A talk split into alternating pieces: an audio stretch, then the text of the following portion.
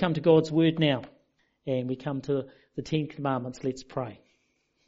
Heavenly Father, oh, we thank you for those songs of praise, the ones that we've been singing, but also the songs from those university girls over in Thailand. We pray you bless them. They have their whole sort of future in front of them. We pray that you, Jesus, will be the centre of their lives. Bless them in the COVID times and in their studies and all that. In Jesus' name. And as we come to your word, we pray for humble and open hearts. May your spirit encourage us and challenge us and so that we can see Jesus afresh. Through his name we pray. Amen. So here's a question. Is it possible to keep all of the laws of the Bible? Literally. Surely it must be possible, otherwise God wouldn't have given them all us these laws. So if we're serious, what would it look like to keep all of the Old Testament laws and the ones in the New Testament? What would your day to day life look like? Now, a certain A.J. Jacobs tried to do exactly this for a whole year, and then he wrote a book about it. And the book is called The Year of Living Biblically, one man's humble quest to follow the Bible as literally as possible. And he writes in the introduction, The year of living biblical is my quest to live the ultimate biblical life, to follow every single rule in the Bible as literally as possible. I will obey the most famous ones, not just the most famous ones like the Ten Commandments, love thy neighbour, be fruitful and multiply. Think about that one. But also the oft ignored ones. Do not wear clothes of mixed fibres. Do not shave your beard. Stone adulterers. Jacobs, and he's not a Christian, tried this all out in New York City, his hometown. He grew a beard, he dressed like Moses, and he only ate kosher food. Now, since the Old Testament commands the stoning of Sabbath breakers, he would prowl around Central Park looking for offenders. And because he didn't want to get arrested, he would take very small pebbles and pelt people from behind with these small pebbles. And when, of course, they looked, he would look the other way. So that was his stoning of Sabbath breakers in Central Park. Obviously he played this for laughs and he wrote about this in his book. He did have some insights along the way, but he also demonstrated that it is impossible to keep all of the Old Testament laws in the 21st century. And, and last week I gave some reasons why that would never work anyway. But maybe his scope was too large. Maybe he should have reduced it instead of all the laws. Maybe he should have just thought, well, I can keep the Ten Commandments literally for a whole year. So that's going to be our focus this morning. Is it possible for you and I just to keep Ten Commandments and what would that look like? Now as a brief update, especially if anyone's visiting here, we've spent the last few months going through the book of Exodus and we've seen how God has wonderfully, powerfully, miraculously rescued the Israelites from slavery. And they, they flee, fleed, is it fleed or flew? It fled. I just, you know, I was thinking about that this morning and got myself tangled up and did it again. They fled, flew and fled from the Pharaoh across the Red Sea as if it was dry land and then through the wilderness. They've been traveling through the wilderness for six weeks and God's been teaching them what it is to be a people rescued to worship. And now they're at the foot of the mountain and Moses has gone up and we saw that last week and received those wonderfully encouraging words I have carried you on eagle's wings and brought you to myself. Moses has gone back down and shared that encouragement with the people, and now he's gone back up to receive the law. And that's where we are today. And we see this in Exodus 20, verse 2. And God spoke all these words, I am the Lord your God who brought you out of Egypt and out of the land of slavery. And, and, there's a twofold tone to this as well. On one hand, God is a mighty, powerful. He showed himself and uh, the plagues that he beset to Egypt. And on the other hand, he's their rescuer. On the one hand, he's holy. On the other hand, he's compassionate. He's powerful and he is kind. These two characteristics of God, which is going to be now represented in the law that they're about to receive, starting with the Ten Commandments. And so as I go through these Ten Commandments uh, briefly, let's keep a tally about how we are keeping these in practice in your life. Mentally, just go through this and give yourself a tick or a not a tick as we go through the Ten Commandments. So the first one, verse 3, you shall have no other gods before me. So how does this work out for you and I? Well, what other gods are possible? Well, there's Allah, that's one God. Buddha, a lot of people worship Buddha. Technically he's not a god, but practically a lot of people do worship him. If you had anything to do with the Hindu faith, you'll realize that there are multitudes of gods, hundreds, Ganesh, Krishna, and the rest. So we know a lot of other gods, but am I worshipping another god? And I'm pretty sure that I, well, I can say yes, not pretty sure, that I am not worshipping other gods. Hope you can too. That's the first commandment. Give yourself a tick or, or not. The next one, number two, you shall not make for yourself an image. What we're talking about here is idol, something that you could touch, something you can hold.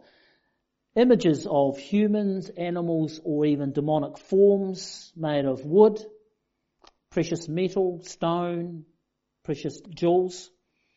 These idols are bowed to, revered, prayed to, offerings made. So have I any in my house, my office or car? No. Now idols can mean anything that displaces Christ as number one in our lives, but when it comes to graven images, it's another pass. Two out of two. It's the third one. How are we going with putting these into practice? Number three. You shall not misuse the name of the Lord your God. So do I use Christ as a swear word? No. Doesn't happen. Now Bible teachers and commentators will tell us that it's more than just cussing. It's certainly that but it involves oath taking. Uh, certainly in biblical days, not so much now, but there was a time when people say, you know, as God is my witness, this is true, or this is not true, or whatever. And so uh, this commandment is talking about doing that sort of thing, taking an oath and then breaking that oath, misusing God's name. Uh, what's about the next one? Number four. Remember the Sabbath day by keeping it holy. Remember the Sabbath day by keeping it holy. Now, it's a little bit more fuzzy for a number of us.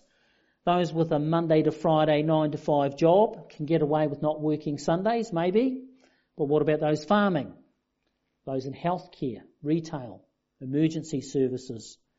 Remember Jacob's flicking small stones at the Sabbath breakers? It's all a bit silly, really. However, I'm sure if I put my mind to it, I could keep the Sabbath, but that one's a little bit on the fuzzy side for me. How about you?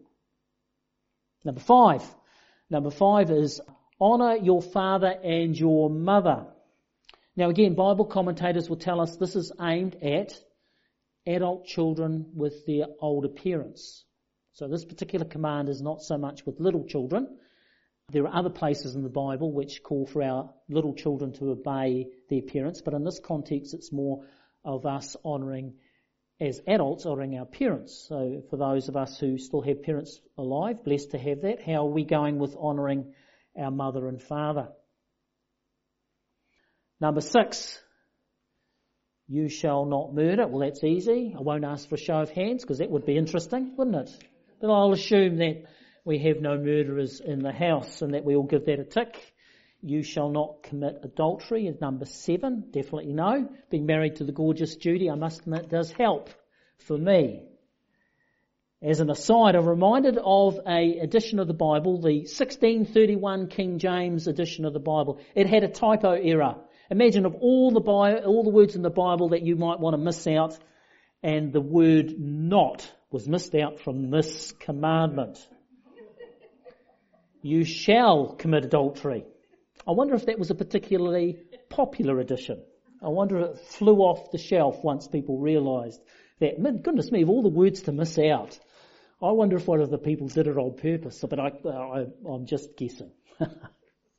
but joking aside, it's something that we should not take lightly. Number eight, you shall not steal. I'm all good here. My accountant's creative tax returns is all above board. So he assures me. So let's move on quickly to the next one. You shall not give false testimony against your neighbour. Now most of us generalise this into you shall not lie, and that's okay because later on in Leviticus it's very clear in Leviticus 19:11, do not lie, do not deceive one another. But specifically, this commandment is about deceiving your neighbours. You'll have to ask Carl how I get on with that, since he's my neighbour. But Carl, I can say that I'm trying not to deceive you, and I've taken that from you as well. But anyway, that's a tick there. And we come to this one. Now, come on, if you've been honest, have you ever read this and said, why is this one even here? Compared to murder and adultery, coveting. Looks very harmless, doesn't it? But it's also probably the easiest to break, isn't it? Especially in our culture, 24-7 advertising urging us to covet, desire, get into debt, take loans to get whatever you want. It's a bit of a national obsession. So I'd be a little bit fuzzy with this one as well. Let's do a brief review. I think I'm pretty good with 7 out of 10, Sabbath and lying, a little bit fuzzy, coveting, I'm not even sure why that's there. Wonder how Jesus ranks these commandments. You see what I've been doing here?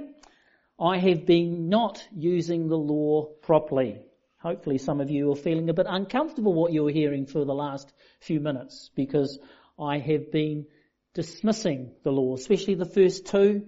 Calvin uh, famously said that our hearts are idol factories and we're always looking for something to push Jesus to the side. But I dismissed that very quickly. Uh, I glossed over others, minimized, blamed my accountant, and above all, I was rude enough to compare myself to the people sitting in front of me. This is not how the Ten Commandments were designed to work. Reminds me of a couple who tried their best to be good Christians, but they only ever made it to church a couple of times a year because they were just so busy. And the pastor one time he he saw them when they were just about to leave and said, "Would love to see you more than twice a year." And the couple said, yes, I know, we'd like to be here more often, but we're so busy. Our lives are full and active, but at least we keep the Ten Commandments. And the, the pastor said, well, how so? And the husband said very proudly, I keep six and my wife keeps the other four.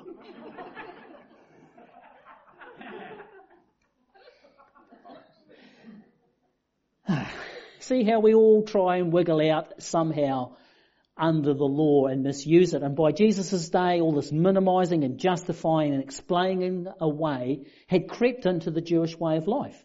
And to their credit, the Pharisees tried to correct this. They tried to hold all of the people of Israel accountable to the law of God, but unfortunately they went too far and they ended up to being the Ten Commandment police, banging on to everyone to keep each law literal and then using the fact that they were keeping the law in their mind as a way of belittling others. So they were misusing the law. And in all this came the long awaited Messiah. Surely Jesus would make it possible for us to obey the Ten Commandments. He would show us the way. But no, Jesus came and did the opposite. Jesus came and made it even harder for us to obey the Ten Commandments. Even harder. And you might say, well, how so? Well, let's look at the two, uh, the easiest laws, the two laws that I said were the easiest to keep. Do not murder, do not commit adultery. Now, hand on heart, I can say that I've done neither of those, but to that, Jesus says, Douglas, don't be so cocky. You have no idea. Let me tell you why you can't even keep the two easiest laws. And then Jesus, I'm sure, will point me to the Sermon on the Mount where Jesus said in Matthew 5:21, "You have heard that it was said to the people long ago, you shall not murder." So Jesus is quoting the 10 commandments, number 6. And anyone who murders will be subject to judgment. But I tell you that anyone who is angry with a brother or sister will be subject to judgment. That's a bit harsh, isn't it? Jesus is saying that even if I get angry and hold bitterness in my heart, then I am a lawbreaker. I've broken the sixth commandment and are guilty judgment. Uh, but in an attempt to wiggle out of this, I'd say, but uh, well, that may be so. Unfair that it is, Jesus. But at least I haven't committed adultery. Hand on heart. I've been faithful in my marriage. And to which Jesus will probably sigh and shake his head and wonder why he's putting up with me. And then draw my attention to Matthew chapter 5 just a little later in the Sermon on the Mount. Jesus said, You have heard that it was said, You shall not commit adultery. So he's quoting the 10th commandment, number 7. But I tell you that anyone who looks at a woman lustfully has already committed adultery with her in his heart. Lord, Lord, I stand condemned. I am without excuse. I am the worst of sinners. And this is how the law is used properly. You see, all my minimizing, comparing, making excuses makes no difference to God. In these futile attempts, I'm actually trying to use the law to put things right. So there's the Ten Commandments, and I obviously have broken some of them, if not all of them.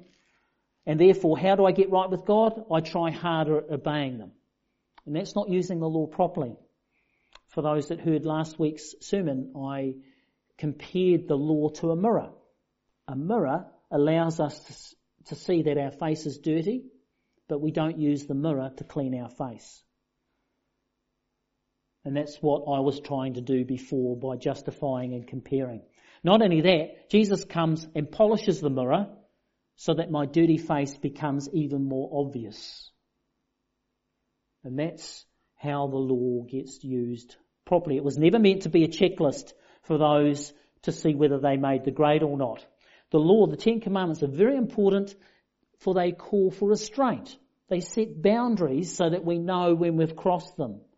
But when we've crossed them, we cannot turn to the law to help us because the, the law is like a mirror that shows us our dirty face. Now the apostle Paul uses another image for the law that really helps us understand what the law is about. And he does this in the book of Galatians. Instead of using the image of a mirror, he uses the image of a tutor, a guardian. Let's have a look at Galatians 3, 23 and 25. Before the coming of this faith, we were held in custody under the law, locked up until the faith that was to come would be revealed. So the law was our guardian until Christ came that we might be justified by faith. And then verse 25 says, now that this faith has come, we are no longer under the guardian. So what's all this talk about the word guardian? Well, in the original Greek, it's a very specific word, and it's for a slave tutor. So if you were a wealthy family, how would you educate your children? You didn't have schools like we have. What would happen is that there would be slaves captured in war who were bright academic teachers, whatever. And so instead of getting them to wash the dishes, you'd pay a bit more as a wealthy owner and you would get one of these slaves who was a tutor. You would then put them in charge of your children to grow academically and morally. So you would be passing on the responsibility to this slave tutor, this guardian, and they would be able to discipline the children within reason and bring them up academically and morally. But everybody knew there was a day when the child would then become master of that slave. There would reach a time when that child would no longer have to listen to that tutor but would actually be the, well, the owner, really, the master of that tutor. And that's what Paul's saying the law was like. Before Jesus came, the law was like our tutor and was, was showing us the way to behave, but also when we crossed the line that we'd broken the way, uh, that we'd um, broken the law. And all the time this was pointing us to Jesus. And he makes this clear a few verses on in Galatians chapter 4 verse 2. The heir is subject to guardians and trustees until the time set by his father. So that's exactly what I've been talking about. You mean a child who's five or six being brought up uh, in the ways of moral learning and academia by this guardian, this tutor. But once that child has reached the age the father decides, let's say 18, well then that, that tutor has no authority over the child. And that's the same that's happened with the law. Verse 3. So also when we were underage, we were in slavery under the elementary spiritual forces of this world, which is just a way of Paul saying the law kept on showing us that we were under slavery and no matter how much we tried, we couldn't obey the law. But when the time, the set time had fully come, God sent his son, born of a woman, born under the law, to redeem those under the law. Redeem is a word for rescued from slavery. Whenever you read the word redeem in the Bible, think rescued from slavery. That we might be receive adoption to sonship. And it talks about that wonderful bit about how because the Spirit then comes into us as sons and daughters and allows us to cry to our Heavenly Father the words, Abba or dear Father. So did you see that verse which says Jesus was born under the law? What does that mean? Well, it's very important for understanding our salvation. Jesus was born fully human as well as fully God, and because he was born fully human, the law was over him like a guardian. The difference was Jesus was the only person who ever fully obeyed the law, every single law.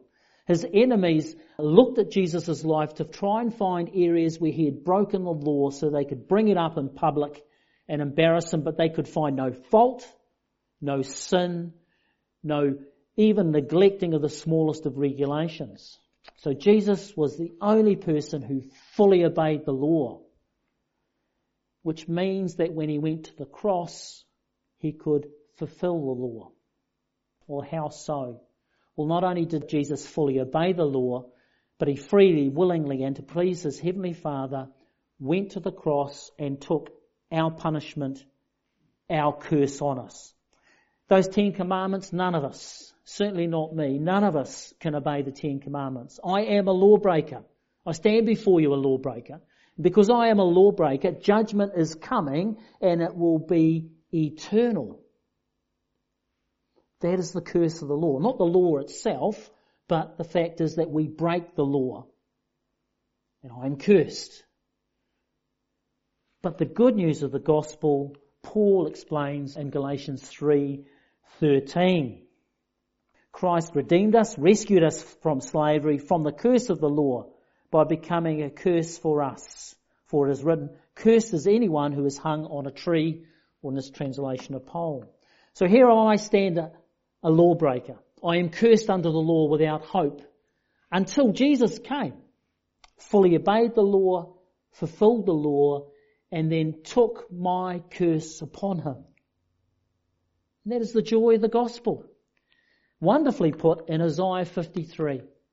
But he was pierced for our transgressions. Jesus was crushed for our iniquities. The punishment that brought us peace was upon him and by his wounds we are healed. So the Ten Commandments, we can't obey them literally or even half obey them. They're doing their job by like a mirror showing us where we fall short but they are also doing a job as a guardian, showing us the way that we should go, pointing to Jesus, putting the boundaries there. And so, this is why the gospel is such good news. The law points to the dirtiness on my face, and Jesus wipes our face clean. And he did that because he took the curse upon himself. So let's pull this together. What have we seen this morning? Well, we've seen it's impossible to keep the whole law. It's even impossible just to keep 10 of the commandments. Jesus' Sermon on the Mount shows us that even when we were angry or looked lustfully, we fall short. And the law was never supposed to be a checklist so that we could tick off and hope that 7 out of 10 was a pass mark. It was never a guide to compare ourselves. I get 7 out of 10, which means I'm way better than someone who gets 5 out of 10. That's not how we use the law. The law is like a tutor that was sent to guide us and to direct us in the right way that we should go and that when we broke the law to point us to Jesus. Each of the big ten, each of the ten commandments show us something about God's character but they also show us where we fall short. And when this happens, we are driven to the foot of the cross, where we are forgiven made new, adopted as sons and daughters. This is the good news of the gospel. There is no other God like our God who is a holy God, but quick to show compassion and mercy on his children. He is our master and our friend. We have been rescued to worship, and this is our joy and delight. Let's pray. Heavenly Father, we thank you for the Ten Commandments that they have been our tutor and our guide to give us direction, to call for restraint, but also when we break the laws to not be under the curse but point us to Jesus. Help us, Lord, to follow Jesus more dearly. When the law points out our failings, Lord, may we be quick to repent, humble in our request for forgiveness, and committed by your Spirit putting things right. Mold us to be more like Jesus. Teach us what it is to be a people rescued to worship. We ask this in Jesus' name. Amen.